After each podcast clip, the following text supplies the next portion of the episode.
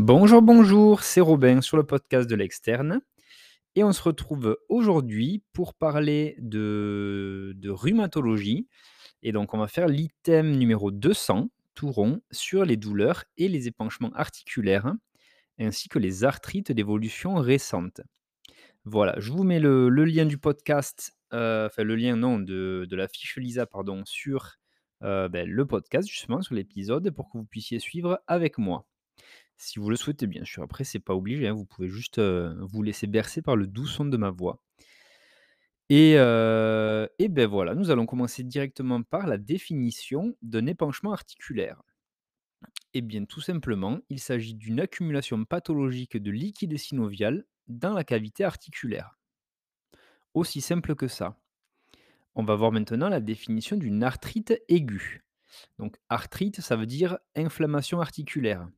Aigu, ça veut dire qu'il évolue depuis moins de 3 mois. On a différents types d'arthrite. On a les monoarthrites. Dans ce cas, on parle d'une seule articulation atteinte. Oligoarthrite, ça veut dire qu'on a deux ou trois articulations qui sont touchées. Et une polyarthrite, ça veut dire qu'on a au moins quatre articulations. Voilà, donc monoarthrite, oligoarthrite, deux ou trois, polyarthrite, au moins quatre. Maintenant, on va voir la différence entre une douleur mécanique et une douleur inflammatoire. Donc ça, bon, mais c'est une, c'est un point de sémiologie qui nous sert euh, bah, tous les jours. hein. Je m'en sers encore vachement euh, en médecine générale actuellement, euh, ben voilà, pour orienter un peu le diagnostic. Alors, la douleur mécanique, dans les douleurs articulaires en tout cas, eh bien, elles sont aggravées par l'effort ou elles surviennent au décours de l'effort. Voilà. C'est des douleurs qui sont calmées par le repos. Elles sont maximales en fin de journée avec des réveils nocturnes au changement de position. Voilà, c'est vraiment le changement de position la nuit qui fait qu'il y a que ça réveille quoi, simplement. Et heu et pour ces douleurs mécaniques, il y a un dérouillage matinal de moins de 30 minutes. Voilà pour les douleurs mécaniques des articulations. Et alors là, maintenant, pour les douleurs inflammatoires, c'est un petit peu l'inverse. Donc, elles vont être améliorées par l'effort, sauf bien sûr dans le cas de poussée hyperalgique. Ce sont des douleurs qui ne sont pas calmées par le repos, à l'opposé de la douleur mécanique. Heu, c'est une douleur articulaire qui est aggravée en deuxième partie de nuit avec des réveils nocturnes, mais pas au changement de position. C'est vraiment des douleurs qui se réveillent comme ça, bah, spontanément en deuxième partie de nuit, liées aux sécrétions hormonales, notamment le cortisol, je pense. Et il y a un dérouillage matinal de plus de 30 minutes, le matin. Ouais, dérouillage matinal le matin, voilà, c'est un petit peu un pléonasme, excusez-moi. Alors, les modalités du diagnostic d'un épanchement articulaire. Eh bien, parfois, c'est tout simplement visible à l'inspection. Et donc là, dans ce cas, on, a, on observe une tuméfaction avec la diminution des reliefs anatomiques. Voilà, ça, ça donne ce qu'on peut appeler communément un œdème, euh, voilà, localisé ou diffus. Et euh, ben, on confirme cette tuméfaction avec la palpation, euh, notamment au niveau du genou avec le- l'exemple du choc patellaire. Voilà, c'est-à-dire qu'on vient comprimer, bah, les, mmh, vient les bourses, de part et d'autre de la patella, de la rotule, heu, bah, pour, heu, faire refluer l'épanchement s'il y en a du coup sous la rotule et du coup on va pouvoir appuyer verticalement sur la rotule et en fait on va avoir, bah, une sorte de jeu, heu, avant que la rotule vienne en contact avec, bah, les os du fémur et du tibia et donc là ça donne un petit choc. Ça s'appelle aussi le signe du glaçon. Voilà, ça fait comme un un glaçon qu'on viendrait enfoncer un peu, sous l'eau et ça vient faire le choc contre heu, ça vient faire un contact osseux. Voilà pour le diagnostic positif, donc inspection plus palpation. Et donc là, on va voir 3 diagnostics différentiels d'un épanchement articulaire. Donc premièrement, ça peut être l'atteinte de structures périarticulaires et donc dans ce cas, on n'a pas de liquide dans l'articulation mais autour. Ça peut être une ténosynovite, donc au niveau des tendons, Heu, ça peut être une bursite ou un hygroma et donc là, dans ce cas, ça se fait dans la bourse, dans une bourse séreuse et non pas, beh, dans le dans le dans l'articulation, tout simplement. On peut avoir une atteinte cutanée, donc là, dans ce cas, ça serait plutôt un érysipèle, notamment, voilà, quand quand on a une grosse jambe rouge aiguë, une anomalie ou des anomalies de couleur des extrémités, et cetera. Donc là, c'est plutôt l'atteinte cutanée. Et après on peut également avoir une atteinte des parties molles avec, un œdème d'une thrombose veineuse profonde, voilà, qui sera soit localisé, soit diffus. Donc, voilà pour les diagnostics différentiels de l'épanchement articulaire. Les structures périarticulaires, l'atteinte cutanée, l'atteinte des parties molles. Allez, maintenant on va voir les modalités du diagnostic d'une arthrite septique. Donc toute monoarthrite est une arthrite septique jusqu'à preuve du contraire. Ça, c'est important à retenir. La clinique, donc le plus souvent, c'est une monoarthrite euh, qui, est, qui aiguë, euh, plus ou moins fébrile, avec des signes inflammatoires locaux, donc euh, notamment une rougeur, une chaleur. Et on a souvent une impotence fonctionnelle totale de l'articulation. On va rechercher une porte d'entrée infectieuse éventuelle. Ça peut être une piqûre voilà, de- d'un végétal, une griffure d'animal, une ampoule même parfois, voilà, une effraction cutanée, quelle que soit, quelle que soit l'origine. Les facteurs favorisant ben, cette, cette arthrite septique, ça va être l'immunodépression, tout simplement. Donc ça, c'était pour l'examen clinique. À l'examen paraclinique, donc on va avoir un syndrome inflammatoire biologique avec une CRP élevée et une hyperleucocytose à polynucléaire neutrophile. La ponction articulaire doit être systématique devant toute suspicion d'arthrite septique. Et alors l'analyse du liquide articulaire va retrouver un liquide articulaire inflammatoire qui peut être trouble. C'est lorsqu'il y a généralement plus de 2000 leucocytes par millimètre cube, euh, voire même le liquide, il peut être puriforme, donc sous forme de pu. Donc là, c'est quand on a plus de 50 000 leucocytes par millimètre cube. Voilà. Et le liquide articulaire va être riche en polynucléaires neutrophiles qui sont souvent altérés par les macrophages, généralement, bah, qui viennent les, les phagocyter, tout simplement. Voilà. Ce qui va créer le pu.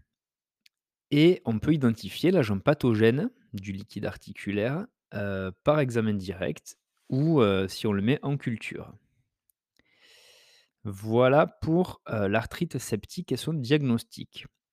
Alors maintenant, on va voir la principale cause d'arthralgie sans arthropathie.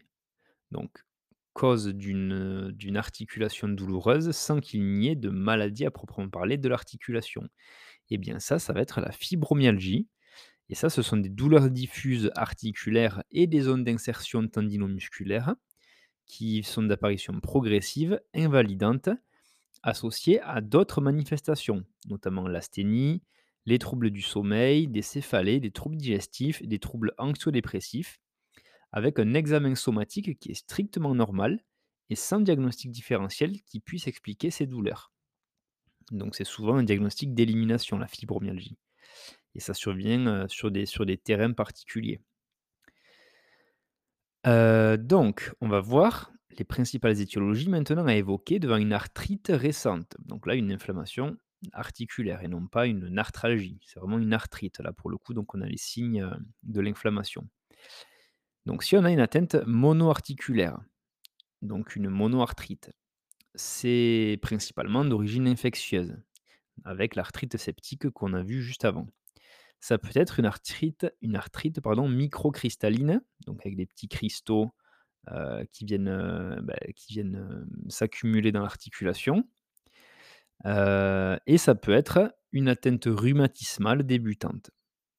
Voilà pour l'atteinte monoarticulaire. Quand on a des atteintes oligo ou polyarticulaires, donc là, les principales étiologies auxquelles on va penser, ça va être ben, les arthrites microcristallines, les arthrites rhumatismales, mais un peu plus évoluées du coup, puisqu'elles touchent plusieurs articulations. Et ça peut être ben, une atteinte infectieuse peu probable. Voilà, l'étiologie infectieuse est peu probable dans les atteintes oligo ou polyarticulaires. À la limite, ça peut être voilà, des arthrites virales, éventuellement. Allez, on enchaîne avec les cinq causes principales d'un épanchement articulaire mécanique. Je dis bien d'origine mécanique. Donc la première cause, ça va être la poussée d'arthrose, voilà, la, plus connue. Ça peut être ensuite les lésions méniscales, Ça peut être des lésions chondrales et ostéochondrites, donc atteinte vraiment du cartilage. Heu, ça peut être une ostéonécrose aseptique, c'est-à-dire que l'os, beh, vient se nécroser et il n'y a pas de contamination bactérienne, donc c'est pour ça que c'est aseptique et heu, ça peut être également syndrome douloureux loco-régional complexe de type 1, ça c'est le nom compliqué pour, heu, pour parler de l'algodystrophie. Voilà, donc syndrome douloureux douloureux loco-régional complexe de type 1, l'algodystrophie, qui survient par exemple, heu, dans les rééducations un peu trop violentes à la suite de traumatismes avec, heu, avec le le kiné, ça voilà, ça arrive souvent dans ce dans ce contexte-là. Donc ça, c'était les 5 causes principales d'un épanchement articulaire mécanique. Maintenant, on va voir les causes principales d'un épanchement articulaire inflammatoire. Il va y en avoir 3 principales. Donc premièrement, beh, la cause infectieuse avec l'arthrite septique comme toujours. C'est de celle-là qu'on va parler le plus dans ce dans cet item, de toute façon. Heu, ça peut être l'origine microcristalline également, avec la goutte, le rhumatisme à pyrophosphate de calcium. Voilà, ça c'est globalement les 2 les 2 causes de d'arthrite microcristalline. Heu, donc les cristaux dans la goutte, c'est l'acide urique. Voilà, c'est pour ça qu'on va pouvoir le doser sur un bilan sanguin, par exemple, pour voir s'il est élevé. Et enfin, la troisième cause principale d'un épanchement articulaire inflammatoire, ça va être la cause rhumatismale. Et donc là, ça va être tous les cas de polyarthrite rhumatoïde, la spondyloarthrite et plus rarement les connectivites et les vascularites, qui peuvent donner ces, ces arthrites, euh, ces arthrites rhumatismales et qui vont faire des douleurs inflammatoires du coup. Allez, maintenant on va parler vite fait de l'hémarthrose et on va voir les deux causes principales. Donc à savoir que l'hémarthrose, c'est, heu, beh, l'accumulation de sang dans l'articulation, donc c'est un épanchement de sang. Voilà et donc la première cause, ça va être les causes traumatiques, donc soit les lésions ligamentaires, soit les lésions ostéo-articulaires. Voilà, donc les fractures intra-articulaires, par exemple, peuvent donner ça. Les lésions, bah, des ligaments, notamment du genou, c'est les lésions les plus courantes. D'ailleurs, si on revient un an en arrière, et bien, on aura un article sur les lésions du genou, qui me concernait à l'époque, puisque je venais de me rompre les ligaments croisés, le ligament croisé antérieur. D'ailleurs, je suis toujours en cours de rééducation, hein. Pour moi, c'est pas tout à fait la fin. Heu, voilà, je me suis opéré au mois de juin, donc là, bah, je suis à peu près à 7 mois post-chirurgie et heu, voilà, la la rééducation suit son cours. Mais bon, on n'est pas là pour parler de moi.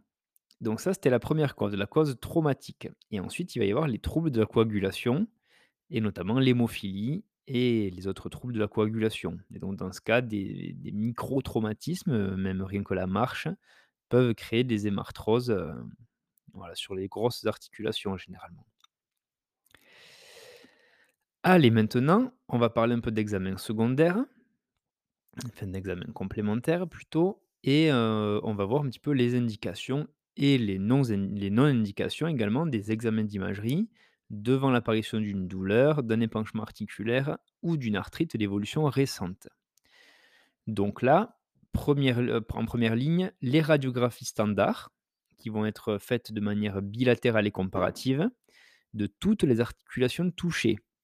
Ça ne doit pas retarder la ponction articulaire et on va rechercher, heu, bah, des arguments pour le diagnostic positif, l'absence d'éléments pour les diagnostics différentiels et en troisième partie, on va ça permettra de faire le bilan initial pour le suivi ultérieur. Voilà, pour avoir un point de référence, heu et pouvoir comparer avec les radios, heu, qui se feront plus tard. Après les radios, on va faire l'échographie. Donc là, ça peut confirmer l'existence d'un épanchement articulaire en cas de doute, notamment les patients en situation d'obésité. Heu, voilà, sans vouloir faire de discrimination, hein, bien sûr, mais c'est que, bah, des fois, on va pas ça peut mimer un épanchement articulaire parce que, bah, la couche, heu, la couche de graisse va effacer un petit peu les reliefs articulaires. Et heu et ça permet, l'échographie, d'éliminer les diagnostics différentiels et également de guider la ponction en cas d'articulation profonde ou d'épanchement de faible volume. Et enfin, en l'absence d'anomalies radiographiques et en l'absence de causes évidentes, eh bien, on va aller un peu plus loin en proposant une IRM. Voilà, pour voir un peu plus en détail les éléments euh, qui constituent l'articulation. Euh, eh bien, on va finir ce chapitre qui est plus court que ce à quoi je, m'attendais. Mais en fait, c'est un peu un, chapitre introductif pour parler après des autres pathologies articulaires. Peut-être d'ailleurs que j'aurais dû pas commencer par ça avant de parler de la polyarthrite rhumatoïde, mais bon, ça me paraissait être intéressant déjà de faire cet épisode sur la polyarthrite rhumatoïde, que vous pouvez aller réécouter si jamais euh, vous ne l'avez pas encore euh, écouté. Mais bon, j'imagine que si vous en êtes là aujourd'hui, c'est que vous avez écouté les précédents.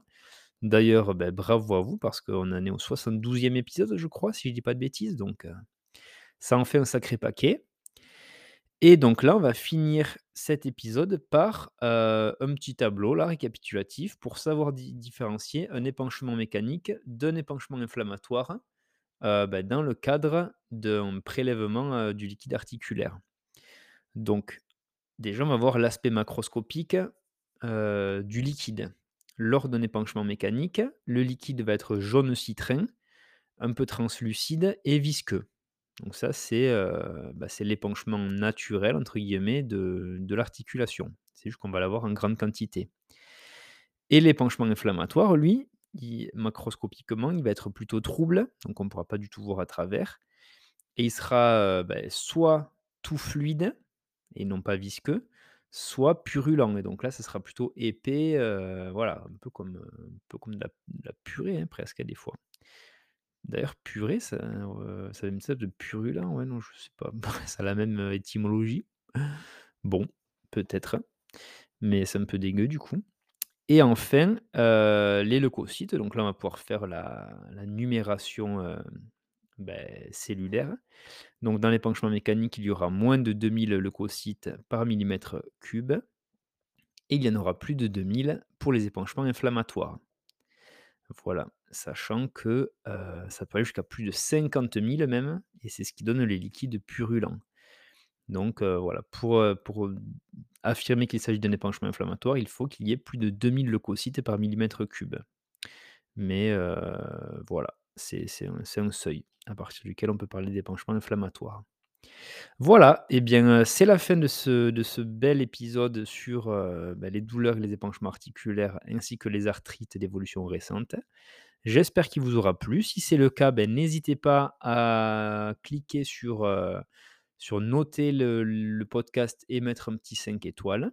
Là, on est presque au palier des 100, donc des 100, des 100, des 100 quoi, des 100 évaluations. voilà, donc j'espère que ça vous aura plu. Et puis on se retrouve vendredi pour le prochain épisode. je ne sais pas encore sur quoi il portera, mais, mais bon, vous le saurez bien rapidement dans tous les cas. Allez, ben je mets fin à l'enregistrement et puis bonne soirée à tous ou bonne journée. À bientôt. Ciao, ciao.